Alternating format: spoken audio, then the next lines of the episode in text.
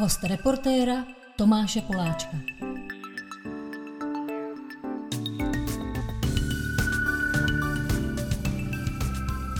Dobrý den, Moniko. Dobrý den. Dobrý den, Načevo. Nevím, čemu dáváte přednost.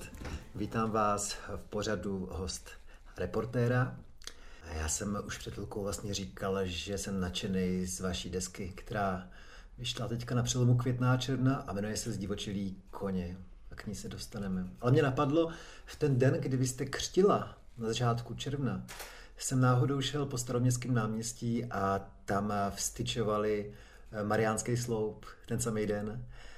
A překvapilo mě, kolik to vzbuzuje vášní, že spousta lidí je proti tomu, Jen se to líbí. Vy už jste šla kolem a už jste eh, se podívala na novou podobu Staromáku s Mariánským sloupem vysokým. No to je teda velká náhoda, že se na to ptáte, protože já jsem šla zrovna dnes, zrovna do vaší redakce kolem. Jo. A byla jsem překvapená, protože jsem ani o tom nevěděla. Já jsem ostuda, ale byla jsem tak zaneprázdněna prostě doděláváním té desky, že jsem vůbec jako nevěděla, že, že je to tam.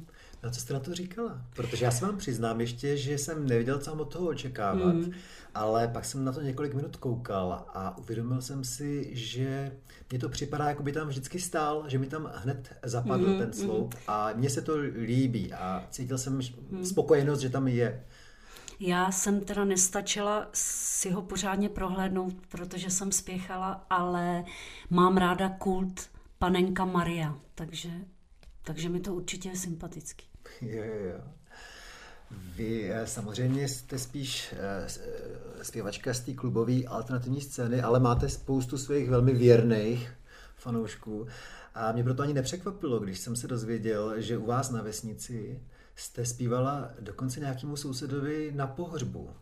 To mě vlastně nepřekvapilo, protože někteří lidi vás mají tak rádi a ta vaše tvorba je tak silná, že si o to říká. Vás to překvapilo? To bylo asi jedinkrát ve vašem životě, kdy vás někdo poprosil, abyste zaspívala při takovéhle hmm. příležitosti. Jo, tak trošku mě to zaskočilo, když e, ta paní k nám přijala a vlastně si o to požádala, to bylo z vedlejší vesnice. Hmm. A ten pán měl rád jednu určitou píseň místo, tak tu si přál na hmm. smrtelný posteli, že by chtěl, až půjde jeho rakev do země, slyšet tuto píseň. Překvapilo mě to a na druhou stranu e, i potěšilo a vlastně se ani nedivím. Já si myslím, že jsem taková taková hodně osobní, Aha. intimní přispěvu a myslím si, že mnozí lidé, lidé tak jako by mě mají blízko. Myslím, že to tak cítí. No to je samozřejmě pravda. Ale já, když jste tak osobní, tak položím otázku velmi osobní, možná až nezdvořilou, ale je to ještě daleko, předčasný, ale vy někdy přemýšlíte, jako asi všichni přemýšlíme, co jednou má zaznít vám, až budete odcházet. Ne, ještě nepřemýšlím. Nikdy Teď první, co mě napadlo, když se mi to řek, řeklo, jako že jsem to od nikoho nikdy neslyšela, tak bych řekla ticho. Nebo šumění moře, nebo zpěv ptáků. Spíš přírodně bych to tak viděla. Hmm. Ne na žádnou skladbu. Taková jste byla vždycky, nebo jste k tomu věkem uh, dozrála, tedy k tomu, že si uvědomíte krásu uh, těch zvuků přírody a krásu toho ticha? Já myslím, že jsem to vždycky takhle cítila, že jsem taková, já jsem trošku emocionální bomba a potřebuju to eh, prostě nějak vyrovnávat v té přírodě. Tam to vyrovnám nejlíp. Nikdy hmm. ne před dalším člověkem. Hmm. Jste zdivočelej kůň? Zdivočelá Přesně krysna? tak. To jsem kůň a ohnivej, podle čínského horoskopu. Jo, jo. Tak já znovu připomínám, že takhle se jmenuje ta nová deska. Nazvaná je podle krásné básně eh, Pavla Zajíčka. Ale koně jste asi nikdy nechovala, že ne? Nebo jste měla někdy koně? Ne, nechovala. Mě fascinuje jedna kapitola ve vašem životopisu a to ta úplně nejranější. Já se vás představuji jako malou holku, třeba desetiletou, která je někde v horách Bulharsku a jde mlčky s otcem svého otce, se svým dědou a před něma a za něma jsou desítky ovcí. Představuju si to správně, tenhle obraz. No, dobře jste to řekl. Dobře jste to řekl. Pardon, já se omlouvám. Jste starší, můžete to nabídnout vy? Jo, to je pravda, no to mě tak vylítlo. já se omlouvám, ale je to pravda, no, no, no. To já ráda říkám tohle. To ráda na to vzpomínám, protože opravdu tohle mám hodně, hodně v sobě zažitý.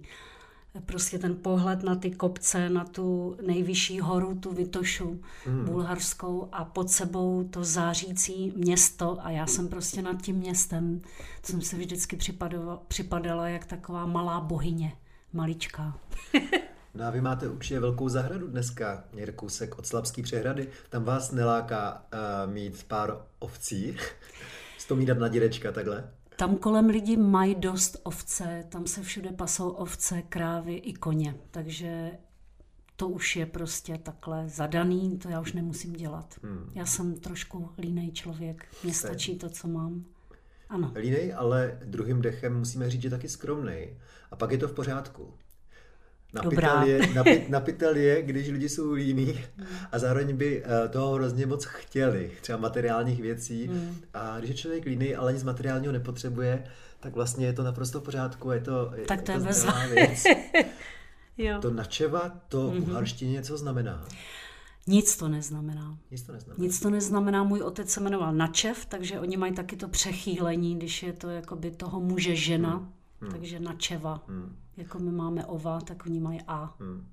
Ale je to úplně úžasný jméno pro umění. Že jo, že to je, Myslíte? Myslím, že jo. Že zní dobře. Každý, zní to strašně dobře. Je to taky jednoduchý, že, jste, že? Je to, a krásně to zní. A myslím, že jste musela být ráda, ne? Že máte takhle zajímavý uh, jméno. To mě nikdy nenapadlo. Prostě jsem se s ním narodila a je to. Ale je pravda, že takhle, když to říkáte, tak mě to připadá trošku, že možná zní indiánsky. No zní to indiánsky. Možná to č. A vy jste trošku indiánka? No v podstatě myslím, že duší jo. Kdybych jo. si měla vybrat eh, nějakou něco, co mě jako nejvíc sedí, jako ze všech těch lidí, co je na světě, tak asi ty indiáni, ano. Hmm. Eh, vás je strašně zvláštní ta evropská rozkročenost mezi Balkánem, odkud pochází otcova rodina a mezi Británií, odkud pochází váš mm-hmm. manžel. Teďka zažíváme čtvrt rok, kdy se necestuje. Je to mm. pro vás praktický problém, protože třeba jste zvyklá do některých z těch zemí pravidelně jezdit za nějakýma příbuznýma? Nejsem zvyklá pravidelně jezdit, mm. nevadí mi to. Vy nejste žádný velký cestovatel, Ne, nejsem, nejsem, nejsem. A umíte si to nějak vysvětlit, protože Jen tak třeba jemně. váš... Jemně. Já vás typuju, že vy máte ráda právě buď v sedle koně, kdybyste měla tu možnost, hmm. anebo chůzi třeba. Jo, chůzi mám moc ráda, to je pravda. Ale na koni, jo, párkrát jsem jela, když jsem byla menší, ale, ale nejezdím nějak pravidelně a teď už vůbec ne. Ale mám ráda cestování, ano, pěší túru, to mám ráda hodně, ale já si spí, spíš tak cestuju, já třeba můžu být opřená o strom, koukat do dály, ale musím mít výhled, to je, to je základ. A pak, pak si jakoby cestovat v sobě samotný a ve fantazích a tak já jsem hodně velký fantasta. Hmm. A, a prostě vymýšlet třeba například tu hudbu nebo o čem bude další deska a tak, to mě hodně baví. Eh, vymýšlet hudbu. O vás je známo, že vlastně vy nehrajete na žádný hudební nástroj třeba. Ano, je to a tak. teďka mě napadá, to je tou leností, nebo vlastně myslíte, že takhle to má být, že to je v pořádku a že to pro vás není důležité, abyste uměla 20 akordů na kytaru? No je to asi tak a tak. Je, asi to pochází z té lenosti, že jsem se nikdy nenaučila. A za druhé mám ráda týmovou práci. Mám ráda prostě si vyhledávat různé muzikanty a s nima pracovat. To mě hodně baví. Vlastně by mě to ani nebavilo samotnou, myslím. Ale musím vždycky začít. Začínám slovem a musím mít nějakou jakoby hudební představu, kam chci, aby se ta hudba dostala. A musím teda říct, nebudu to teď zaťukávat, abych nedělala zvuk, ale že, že se mi to vždycky jakoby v té představě vyplnilo, hmm. každá ta deska. Kromě té první, o který jsem žádnou představu neměla, protože to nebyl můj nápad. A tu většina posluchačů tohle rozhovoru bude znát, protože tu desku Možnosti tu jsou, otevírá pravděpodobně váš největší hit a to je Udržuj svou, mm. svou ledničku plnou. Slavná eh, píseň na mm na báseň Jachima Topola, hmm. která se snad dodnes hraje dokonce v rádiích. Ano, hraje a lidi hodně znají, hrají si i při táboráku, jsem zjistila. I dokonce nějaký starší ženy v domově důchodců to nacvičili ve svém souboru. Pak mě to předvedli, to bylo skvělé. To Nebyl bylo nějak spojené s tou Elpida. Ano, ano, ano, ano. tak to, to bylo super. Ale myslím, že to je můj jediný hit, že už asi se žádného většího hitu nedoberu. To je opravdu hit, to je pravda, to musím říct. A to je zajímavý. Vy určitě nejste sběratelka hitů, nejste člověk, který by prahnul potom. Ale na druhou stranu ta písnička je skvělá. Tak mě už zajímalo, jaký máte k této tý, hmm. starý hitovce vztah po těch 25 letech zhruba. To je zajímavý, mě to jako docela překvapilo, že takovýhle text není zas úplně tak jako nejjednodušší. Jo, Jáchym Topol, co píše, není vůbec jednoduché. Tak mě překvapilo, jako, že kolik lidí to má rádo. A třeba i takový lidi opravdu jako obyčejnější, nebo ne žádný intelektuálové, prostě ji mají rádi, to je zajímavý. No a máte pro to vysvětlení? Nemám. Strašně silný refrén samozřejmě. Možná jo, no, nevím, nevím. A možná taky mají spojenou jako se mnou, když jsem byla mladá, jak jsem se objevila na té scéně, tak jsem byla taková asi výrazná, bych řekla, když se na to tak zpětně koukám. Jestli já si vzpomínám, já jsem byl mladý kluk, mě bylo nějakých 16-17 mm. let, sotva, mm. tak vy jste chodila i zajímavě oblečená, vy jste nosila nějaký těžký, vysoký boty a pánský obleky a takhle. Já jsem měla velký pánský oblek, aby to na mě vyselo, ano. To nevím, proč jsem to tak dělala. Prostě jsem se asi tak cítila. No proč byla asi? Jsem Protože taková. jste v té době byla taky do značné míry herečkou, mnohem víc, než jste dnes. Hmm. Asi jo. Já si teda myslím, že jsem nikdy moc jakoby herečkou nebyla úplně tak.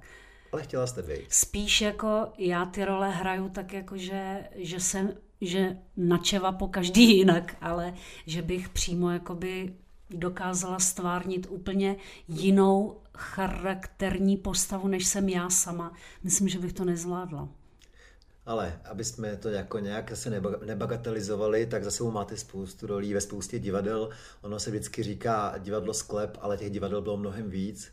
Dnes vlastně... Ale všichni byli takový autorský a vlastně legrační. Nebyly to zase ty klasický těžký divadla.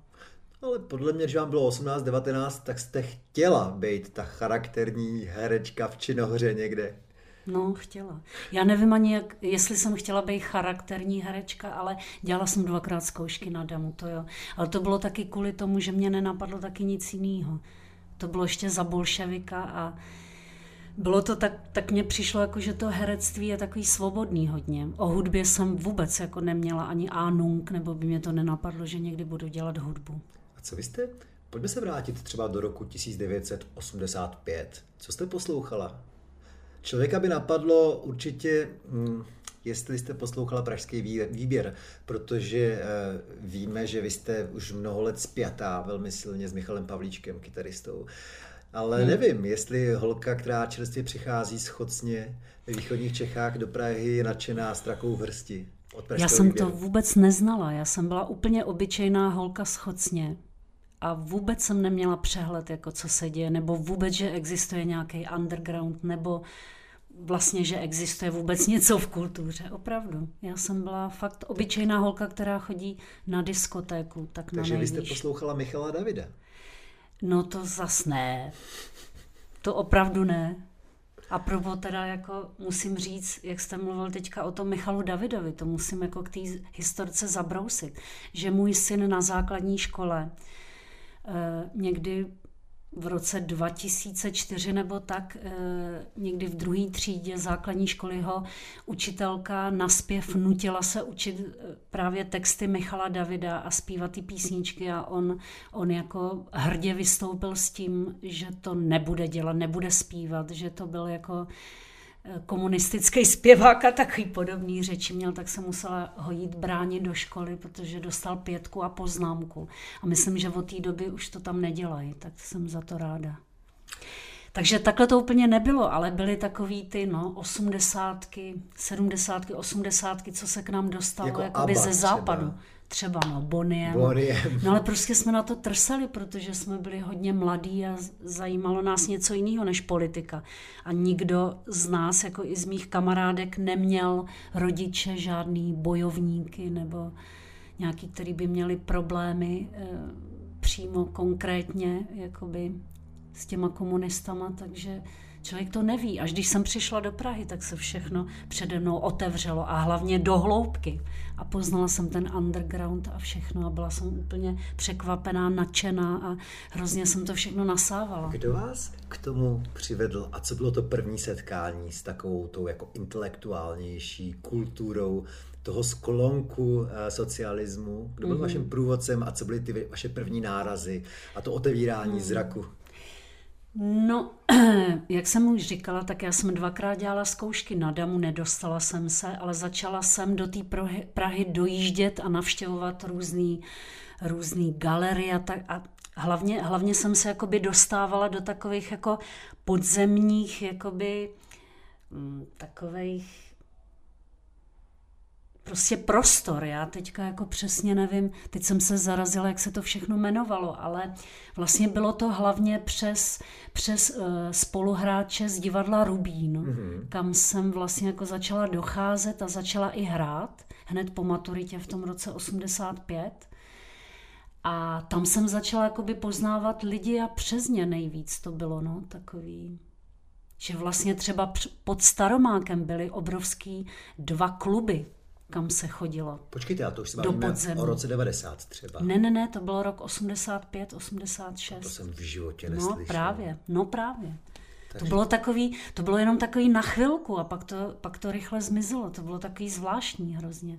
Takový jako divný prostě místa, kde jste musel zazvonit na zvonek. Takový jako privátní, teď by se to nazvalo takový androžský prostě jako místa. Aha. Nebo Vílský, takový, jak je teďka to tetovací studio no. a ty obchůdky různý, jak no. tam mají v tom podzemí, tak tam byl klub a tam, tam taky jakoby už jako těsně jako před revolucí a těsně po revoluci vlastně tam byl, byly jakoby kluby a hráli tam psí vojáci a takový různý takže, prostory byly, tak, tak takhle takže no. takhle vy jste poznala Jáchyma Topola? No, Vlastně já jsem moje první, první kapela, která se jmenovala Něžná žláza. Mm, bavíme se zhruba o roce 92, 93. Ano, to, mm. bylo, to bylo tak nějak 91, 92, 93. No.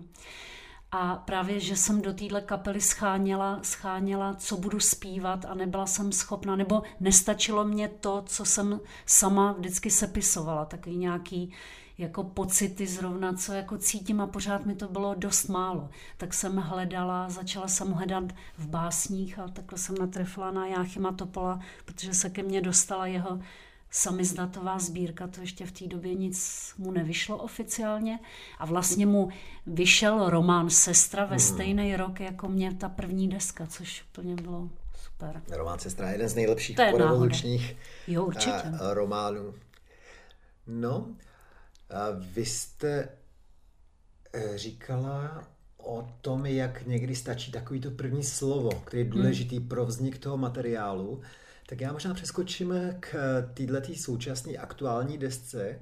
Jejímž svorníkem je právě poezie, hlavně teda zakázaných eh, básníků z těch 60. 70. 80. Hmm. let. Tam si vzpomenete na ten první moment, kdy uh, to semínko téhle desky vzklíčilo. Hmm. Hmm. Seděla jste na zahradě, koukala jste do kopců a najednou jste viděla zajíce třeba a říkala jste si, ten je malej, aha, zajíček. a, nebo... No, zajíce tam vidím já docela často, ale s Pavlem Zajíčkem jsem chtěla už dlouhá léta něco vytvořit, protože jsme spolu už vytvořili někdy v roce 2009 v roce 2009 jsme vytvořili spolu vinyl prolínání, mm. kde už jsme jakoby spolu jakoby spolupracovali, ale ještě jsme jakoby nic nevytvořili nového. Byly to spíš takový, takový prolínání jeho hudby a moje hudby, co jsem tehdy dělala. Ale měla jsem ho hrozně dlouhou dobu v hlavě, že prostě ho chci prostudovat, hlavně ty jeho slova, protože jsem ty jeho básně měla vždycky ráda. A tak jsem se do toho nějak ponořila a přes jeho básně jsem se dostala k Jirousovi, k Magorovi a přes Jirouse jsem se dostala k jeho bývalý ženě nebo jeho první ženě Věře Jirousový. A přes jejího syna Tobiáše Jirouse ten mě odkryl její básně, které ona nikdy nevydala a byla jsem i já překvapená, že je vůbec psala, protože jsem ji měla zařazenou, jakože je kunzistorička a pořádá výstavy a píše krásně o umění a tak. A tak právě jsem byla úplně nadšená. No. A takhle jsem se jako dostávala hloubš a hloubš, až jsem skončila u Václava Hraběte a už jsem jakoby dál nešla. Ale objevila jsem další dvě třeba pro mě neznámé básnířky, jako byla Vladimíra Čerepková a Šárka Smazalová, ty mě hodně zaujaly. No, tak. K něm se určitě dostaneme. Eh, vy jste výborná v tom, že vlastně spoustě lidem eh, tyhle ty básnířky objevíte. Je teda eh, obě spojuje to, že v mládí strávili nějaký čas v bohnický léčebně. Vy jste, vy jste někdy ve svém mládí musela se uklidit na chvíli do Bohnic? Nebo, ne, ne, ne, nebo ne, to nebylo? Neměla. Takovýhle problémy jsem neměla a doufám mít nikdy nebudu. Já jsem, mm, jak jsem ten indián, jsem spjatá s přírodou a to prostě mě nic takového nedostane nikdy. Nějaký běsy moje, to ne. Jste silná nebo běsy nemýváte? Ale no tak já si myslím, že jsem i melancholik docela a i romantik, takže umím být hodně smutná. Mm. Ale ne natolik, abych se přestala mít ráda. Hmm. To je hezký. No, jak jsme se bavili o tom, že vlastně nehrajete na žádný nástroj, hmm. tak pokud se nepletu, tak vy se ani moc nehrnete do psaní té poezie. A znovu se zeptám, je to proto, že si uvědomujete, že zdaleka nedosahujete kvalit těch vašich vzorů, anebo je to zase nějaká lenost? Nebo... Eh, no asi to je obojí, takový mix obojího bych řekla že si uvědomuji, že nemám ty kvality, nejsem básník, ani nejsem jakoby muzikant, který má takovou trpělivost, aby se, aby se jako naučil skvěle hrát. Ale myslím zas na druhou stranu, že mám právě rozjetou tu fantazii a citlivost a myslím, že si umím dobře vybrat mezi těma lidma, který to nadání mají. A navíc třeba, co se týče konkrétně básníků, tak si myslím, že básníkem se opravdu člověk musí narodit, že to se vůbec jako nedá ani trochu naučit nebo do toho proniknout. Prostě když to v sobě nemáte, tak to halt nemáte. A, je to. Hmm. a mě právě baví čmuchat ty dobrý básníky, ty dobrý slova a těm lidem, jakoby posluchačům to potom otvírat.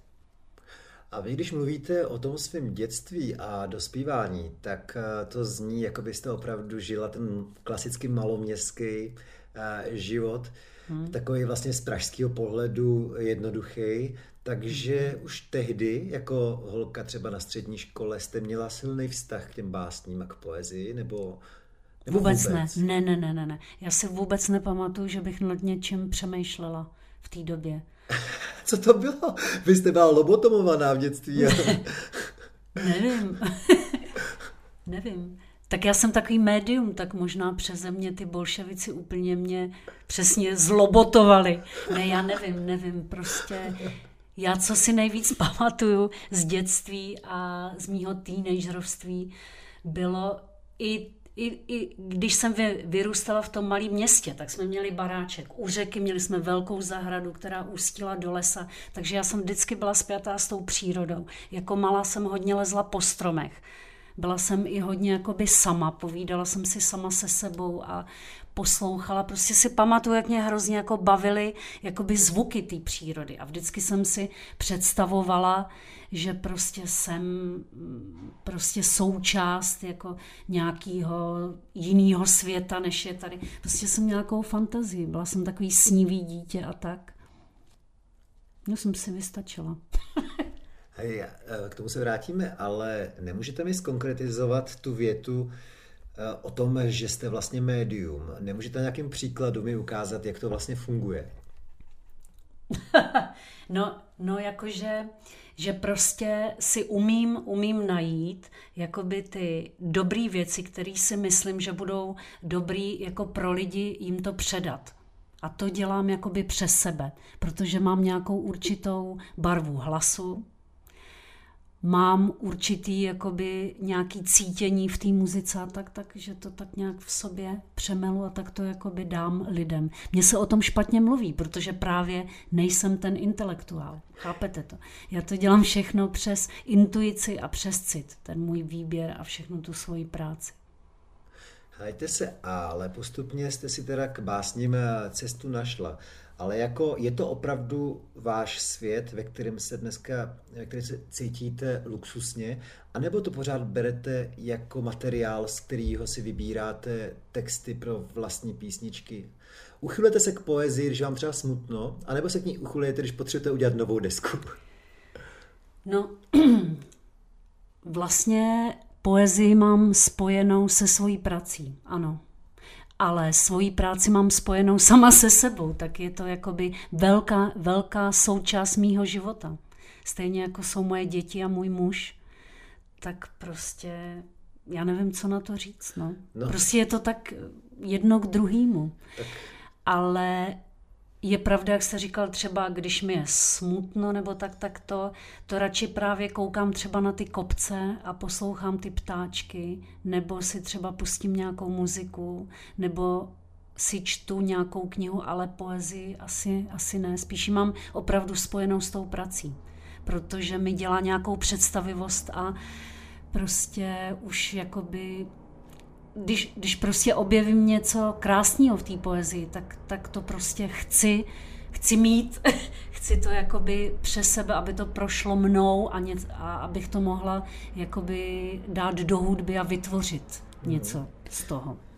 Před chvílí jste přiznala, že občas vypnete ticho, ale pustíte si muziku, muziku mm-hmm. taky nějakou. Uh, jakou teďka ve středním věku posloucháte muziku nejčastěji?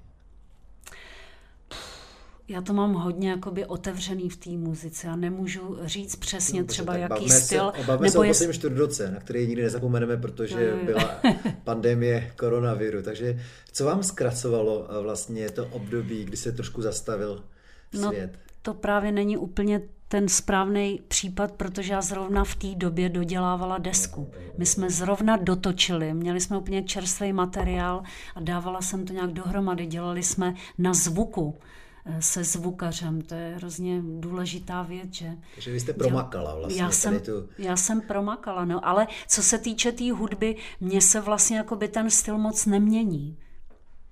Já jako pořád, já jsem v tomhle taková, vlastně, že to mám takový pořád jako stejný, co jsem vždycky měla ráda, tak mám ráda pořád a vždycky mi k tomu třeba jenom malinko něco přibyde, ale nejsem žádný vyhledávač jakoby muziky, že bych, že bych přímo hledala nebo brouzdala na internetu a zajímala se. To spíš, co ke mně přijde, co mě osloví, nebo konkrétně, když třeba, já nevím, chci něco mě jako zajímá, jako třeba příklad, když jsem na desku na svahu hledala smícový kvarteto, tak jsem poslouchala smícová kvarteta u nás. Hmm.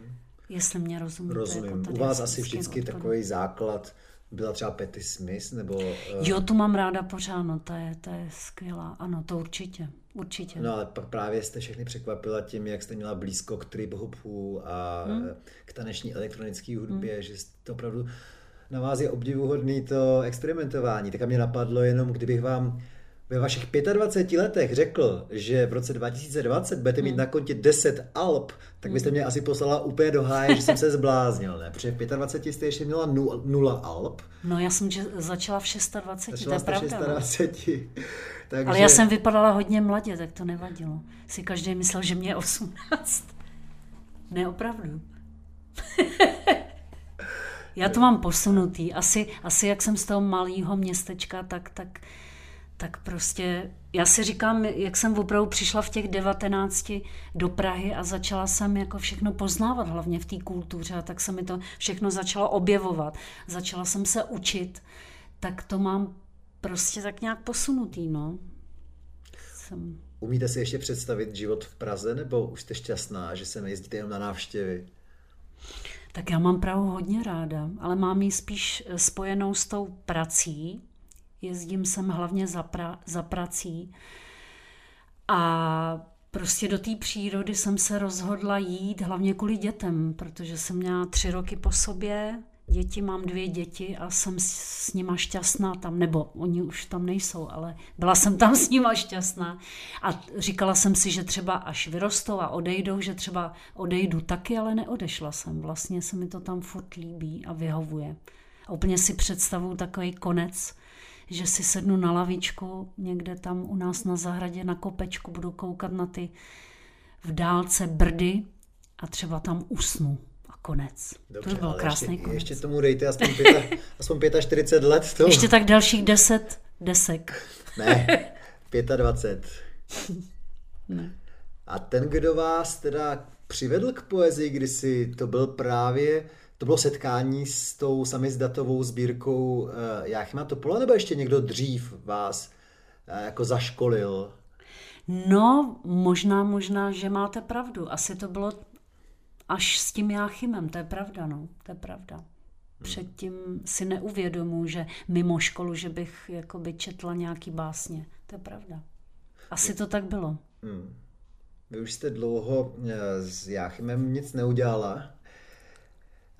Znamená to, že se nevídáte, nebo prostě takovýhle spolupráce vyústí ve velký přátelství a jste něco jako rodinný kamarádi dodnes?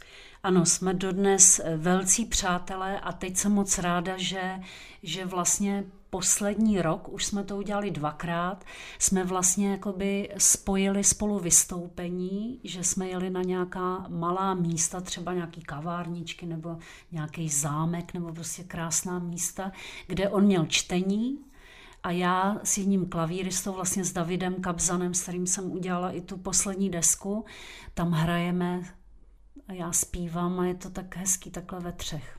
A zjistili jsme, že nás to baví a že v tom budeme pokračovat a že to baví hlavně i ty lidi. Že to je takový něco jakoby speciálního právě pro ně. Vypadá to tak. Pro mě je eh, fascinující, a už jsme na to narazili, když jsme mluvili o vaší skromnosti, že vaší jedinou prací je opravdu tohle, ta muzika. A hrajete fakt na docela malých akcích. Není to žádná jako stadionová mm-hmm. záležitost, takže to vyžaduje skromný přístup k životu. Mm-hmm. A mi se mhm. hrozně líbí, že si z toho neděláte hlavu evidentně. Já si vzpomínám, že ještě někdy v 90. jste si občas přivydělala třeba nějakou reklamou, že tehdy ještě vlastně... Jednu jsem dělala. Nějaký kafe Jenom jste jednu. dělala, že jo? Jednu. Což byly takový docela snadno uh, vydělaný prachy jo, jo. vlastně, ale to potom pominulo. Ne, to bylo jenom jedno, já jsem se pak uvědomila, jako že, že to není pro mě cesta. No. Tak já jsem si vydržela vždycky s málem a mě prostě baví jako to, co dělám a je to prostě moje povolání, který jsem si našla a jsem za to šťastná, že nemusím nic jiného hledat. Ale je pravda, že občas si taky vydělávám divadlem, že občas hraju nějaká divadla. Jsem tam. Vy občas si zahrajete už 30 let v divadle Sklep. Mm-hmm. A k tomu tady kousek od naší redakce v centru Prahy uh, máte ještě divadlo Minor? Mm-hmm. Divadle Minor. No. No, no, no. V tom divadle Minor tam už možná budu už sedmým rokem, což je úplně neuvěřitelný. Ale tam právě ředitel Zdeněk Pecháček mě jednou potkal a hned mě nabídl, jestli tam nechci hrát u něj. My už jsme se setkali právě v A studiu v Rubínu, tehdy, když jsem přišla právě do Prahy v tom 85 tak jsme spolu hráli a teď po těch xx letech jsme se takhle potkali a on mi takhle nabídl, jestli nechci hrát v minoru, no tak jsem to zkusila a jsem za to moc ráda, mě to tam moc baví. On si vybírá tam zajímavý herce, mm. jsou to opravdu škála od 20 let až po 70 let a to fakt takový zajímavý týpci všechno a režiséři jsou zajímaví. To je výborná spolupráce, jo.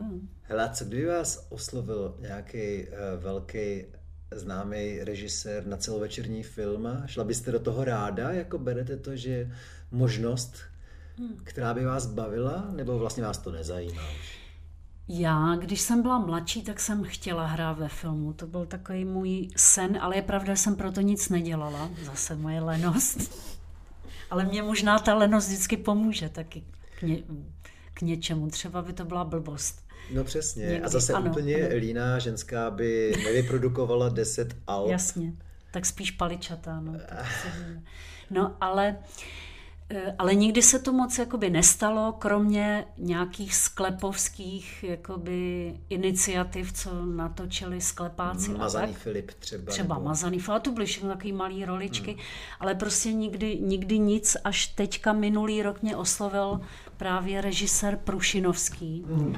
který mě teda překvapil a dostala jsem roli takovou zajímavou, dokonce maminku, maminku hlavního představitele, tak, tak to bylo skvělý, ale pamatuju si no, tenkrát... No počkejte, to vás mě... zastavím. Kdy to bude, co to bude? Ano, ten film se bude jmenovat Chyby Aha. a mělo by to být v říjnu být, ale nevím, jestli se to teď celý jakoby neposunulo. Perfektně, takže veliká role jste pořád... No veliká, úplně tak veliká není, ale důležitá. No ale musím říct, že tenkrát, když jsem byla oslovená, tak jsem hned právě zareagovala do telefonu, ale že v žádném případě nebudu dělat kamerové zkoušky. Aha, že zase paličatost. to mi, je, to mi je hrozně jako nesympatický a hrozně bych z toho byla nervózní, to já neumím.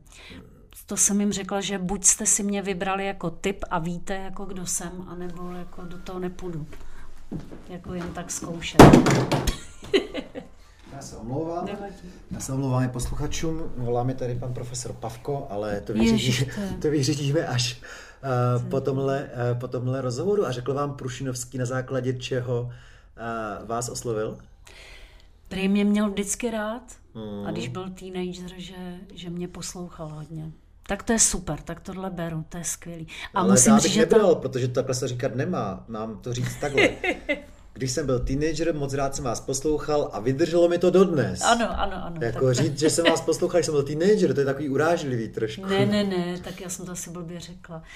Ale každopádně ta spolupráce byla úplně skvělá, protože on mě vlastně nechal jakoby si tu roličku udělat udělat, jak, jak chci. Ani jsem nemusela přesně dodržovat, co je ve scénáři. Fakt jako výborný. Tohle mě baví takhle. To mě bavilo. Jo, a takový to, jak se táhne ten natáčecí den a pořád se čeká na něco, to jste přežila, jo? No právě, že ten uh, filmový tým byl tak skvělý a tak sympatický lidi, že bylo vidět, že jsou spolu hrozně rádi. A i ty herci, jak byli vybraný, tak takový někteří neznámí, jakože prostě dobrá parta to byla. Já jsem neměla žádný pocit prostojů, nebo tak. Točilo se na Slovensku, teda já jsem točila ve Fatr, eh, Fatra se to jmenuje, že jo, to pohoří. No, malá, malá Fatra. Takže no, tak pro vás nádherný krásný. výhledy, že jo? No, právě, přesně, kopce zase, miluju kopce. Osobní otázka, když jste zmínila dceru a syna, hmm. tak uh, budou zpívat, budou se věnovat muzice, protože oni už jsou fakt na prahu dospělosti, že jo? Syn hmm. už je dospělý v podstatě. Ano, ano, já mám 21 let a 17 hmm. letou, vlastně teď hmm. už 18 letou dceru za měsíc. A jo, já myslím, že muziku mají rádi, že se ji nějak věnují jako pro sebe. Ale jestli to budou dělat, jako by se tím živit, jako maminka, to si nejsem jistá, ale oni mají jako nadání na různé věci. A myslím, že jsou umělci, oba dva. Já právě chtěl zeptat, jestli spíš muzika nebo spíš hraní, anebo ještě něco úplně jiného. Tam malování, je hlavně výtvarno ajťáci. taky. Výtvarno. Ajťáci myslím ne, i když samozřejmě jako s počítačem to umějí rychle. Jako dcera mě třeba teďka založila Bandcamp, já jsem se o to pokoušela několik let. A vůbec jsem to nemohla proniknout, nebo jsem moc nechtěla, nebo se mi nechtělo. A ona docela jako, asi jí to trvalo tři dny, než mi tam naházela všechnu tu muziku, co jsem kdy dělala a už vesele prodávám elektronicky, což je super. A vlastně i posílám i ty, i ty fyzické jakoby albumy, protože jako ty lidi i chtějí takhle i ty CDčka nebo ty vinily, to je úplně super. A jelikož nejsou obchody, tak je to dobrý, že můžu takhle přes ten bandcamp. Ten mě je takový nejsympatičtější v podstatě, když jsem tak zkoumala ty možnosti všelijaký. A tak já myslím, že vám nejvíc sluší ty vinily. K vám už CD ani nehodí, k té uh, vaší hmm. muzice a k té atmosféře, která na nich je. Je fakt nádherný ten uh, nosič velký s no nějakou jo, to pěknou jo. malbou. Určitě, určitě. Akorát, že prostě když hrajete po republice, ty lidi si chtějí po koncertě, když se jim to líbilo, něco odníst a přeci jen jako ten gramofon jako nemají všichni, že?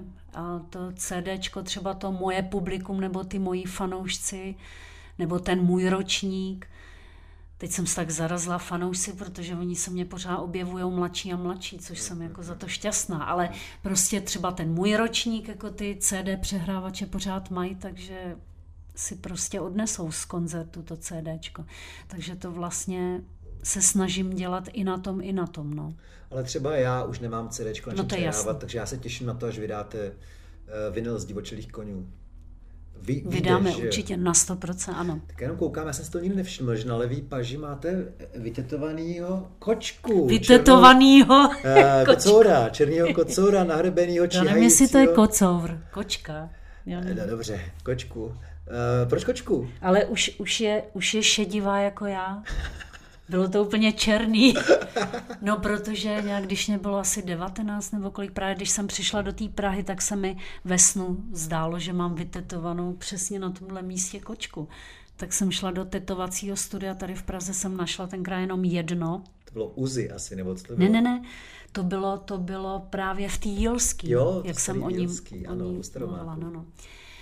A tam, tam prostě s jedním tatérem jsem se domluvila ale protože jsem jako ten paličák a přesně jsem, jak jsem mi viděla ve snu tu kočku, tak jsem měla úplně přesnou představu, jak bude vypadat. A on mi furt ukazoval nějaký katalogy, nějaký složitý tam prostě malůvky koček. Jsem říkala, ne, já chci černou, schrbenou kočku, vyhrbenou, takhle jako sedící černou kočku. A vím, že jsme se dlouho dohadovali, ale pak mi udělal přesně tak, jak jsem chtěla. Jo. A pro váš život byly uh, vždycky důležitý sny? Naslouchala jste jim hodně? No, mně se za tolik jich nezdá, ale když se mi nějaký jakoby takzvaně velký sen zdá, který si jako pamatujete nebo tak, tak jo, já myslím, že to je důležitý, že to je nějaký, jako že k nám hovoří podvědomí jako vaše, nebo jako co, co máte jakoby v sobě a normálně to nevíde na povrch a jenom třeba ve snu, když se zastaví to myšlení. Uh-huh. To je logický, ne? Náhodou, jak to takhle říkáte, nespomínáte si na konkrétní chvíli, kdy vám sen napověděl, kudy se vydat? To je moje, to je jenom moje, to je moje vnitřní záležitost, o tom já nebudu povídat. Hmm. To bych se nějak zamotala, to, to je moje.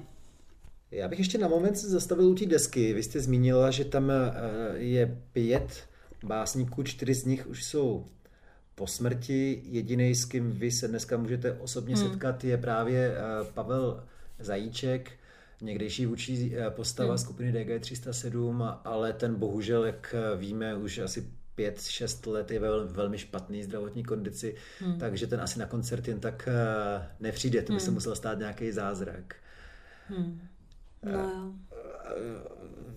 Když za ním třeba jdete na návštěvu, tak eh, myslíte, že aspoň má nějaký dobrý pocit z toho, že eh, někdo použil tři jeho básně a že žijou zase trošku jiným způsobem a že je možná objeví noví lidi, kteří o jménu Pavel Zajíček dodnes neslyšeli, až díky vám se s ním setkávají?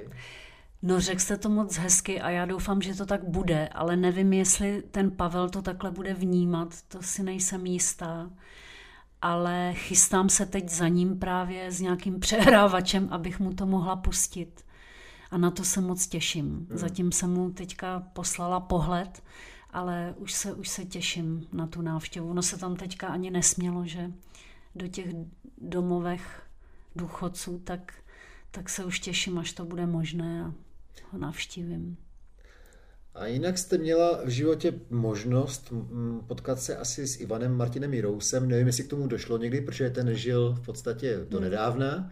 Hmm. Tak nevím, jestli jste se eh, někdy, byť třeba letmo, setkala s Magorem právě. Ano, setkala jsem se s ním přes Jáchyma Topola. Tehda... Jaký byl, v jaký byl kondici, v jaký byl formě? No to den? byl v takovém tom největším šílenství, mánie, mánie, protože, protože to měla právě tu velkou jakoby sílu a stalo se mi, i, i to, čím byl známý, že třeba když byl, hrála nějaká kapela, tak on jim skočil na pódium, slíknul se do naha a chtěl zpívat a dožadoval se mikrofonu od zpěváka. Tak to jsem, to jsem mě zažila, ale já jsem mu ten mikrofon ráda půjčila, protože mě se to vlastně hrozně líbilo a brala jsem to jakoby plus a jakože si vybral jako takhle skočit zrovna mě na pódiu, tak jsem to vzala jako plus, ale nikdy jsme jakoby, že bychom spolu trávili víc času nebo se úplně tak znali. Věděli jsme o něm, on o mě věděl, věděl, že zpívám Jáchymovi verše, protože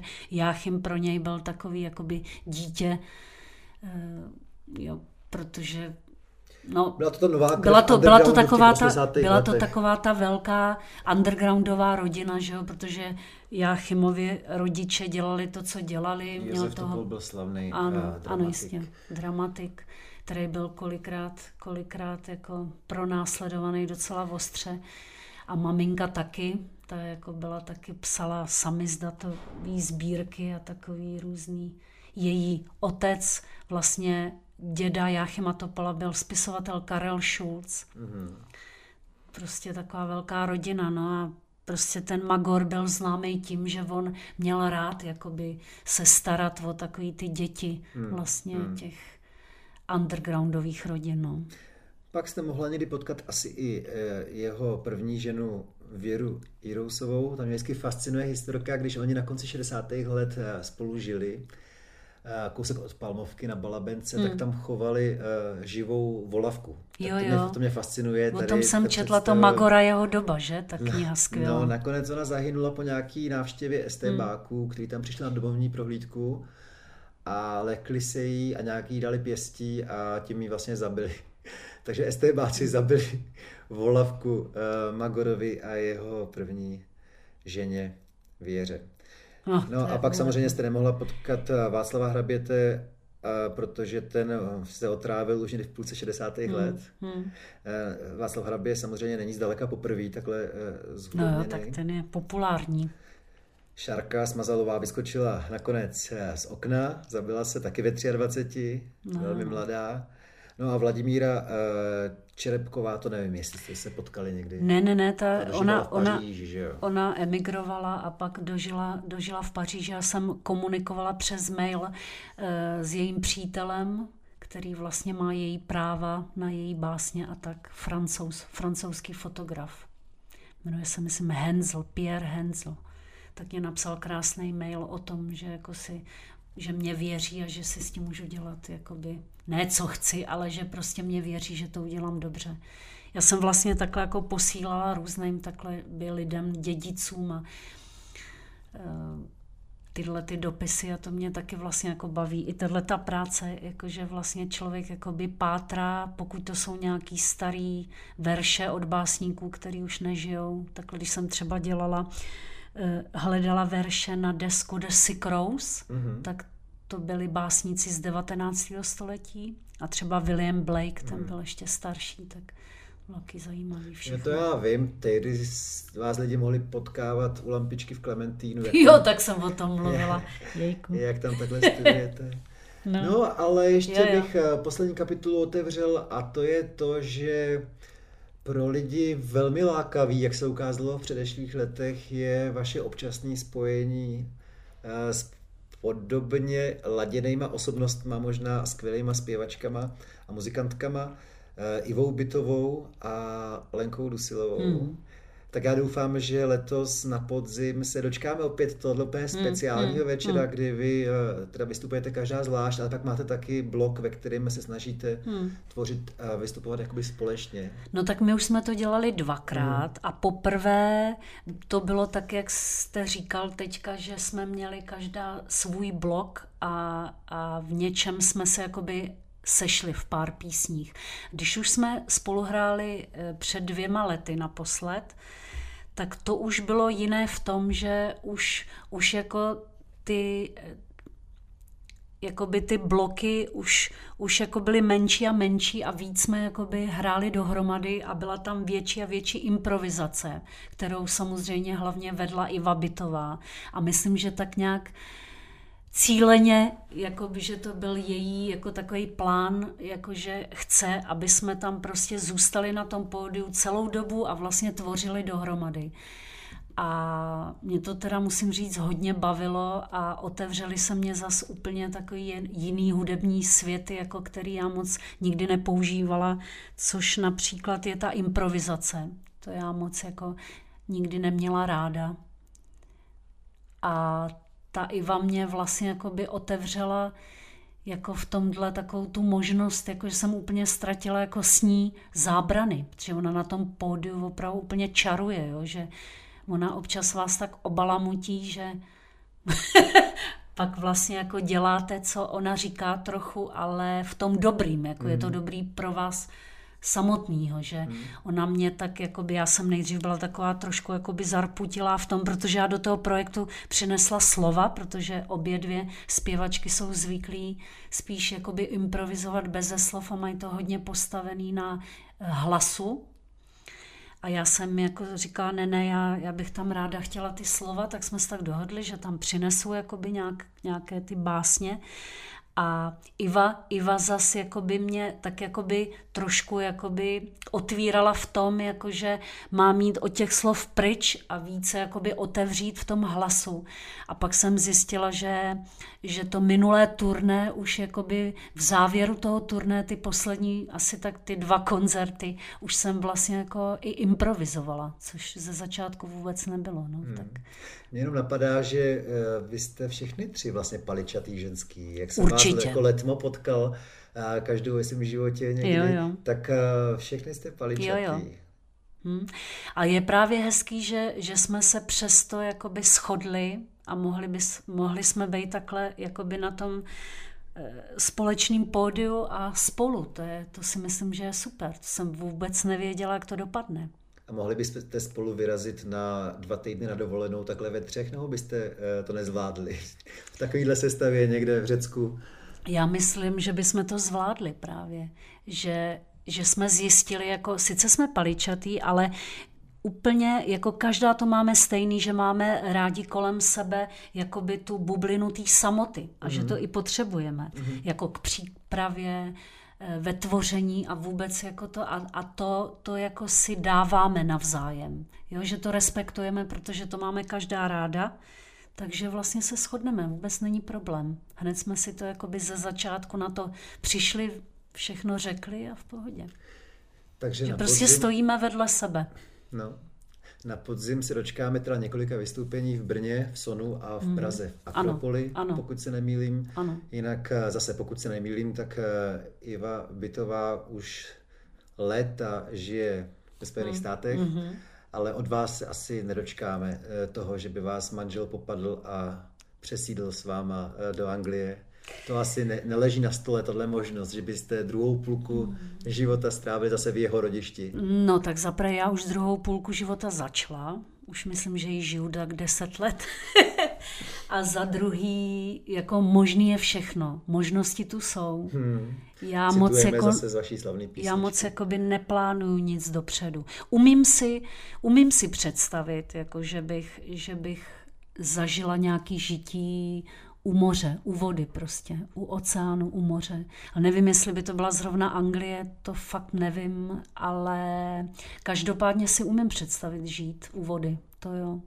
Ale zatím na to nemyslím. Zatím jsem spokojená, že koukám na ty kopce. Tak ony ty brdy, přesně, a ty slapy nejsou uh, k zahození. Mm, no. Ještě jednou vám moc krát děkuji za to, že jste přišla a za desku z Divočelí koně. Ať je brzo ten vinyl a ať se dobře prodává. A ať Děkuju se moc. máte dobře. Děkuju. Hezký den. Naschle.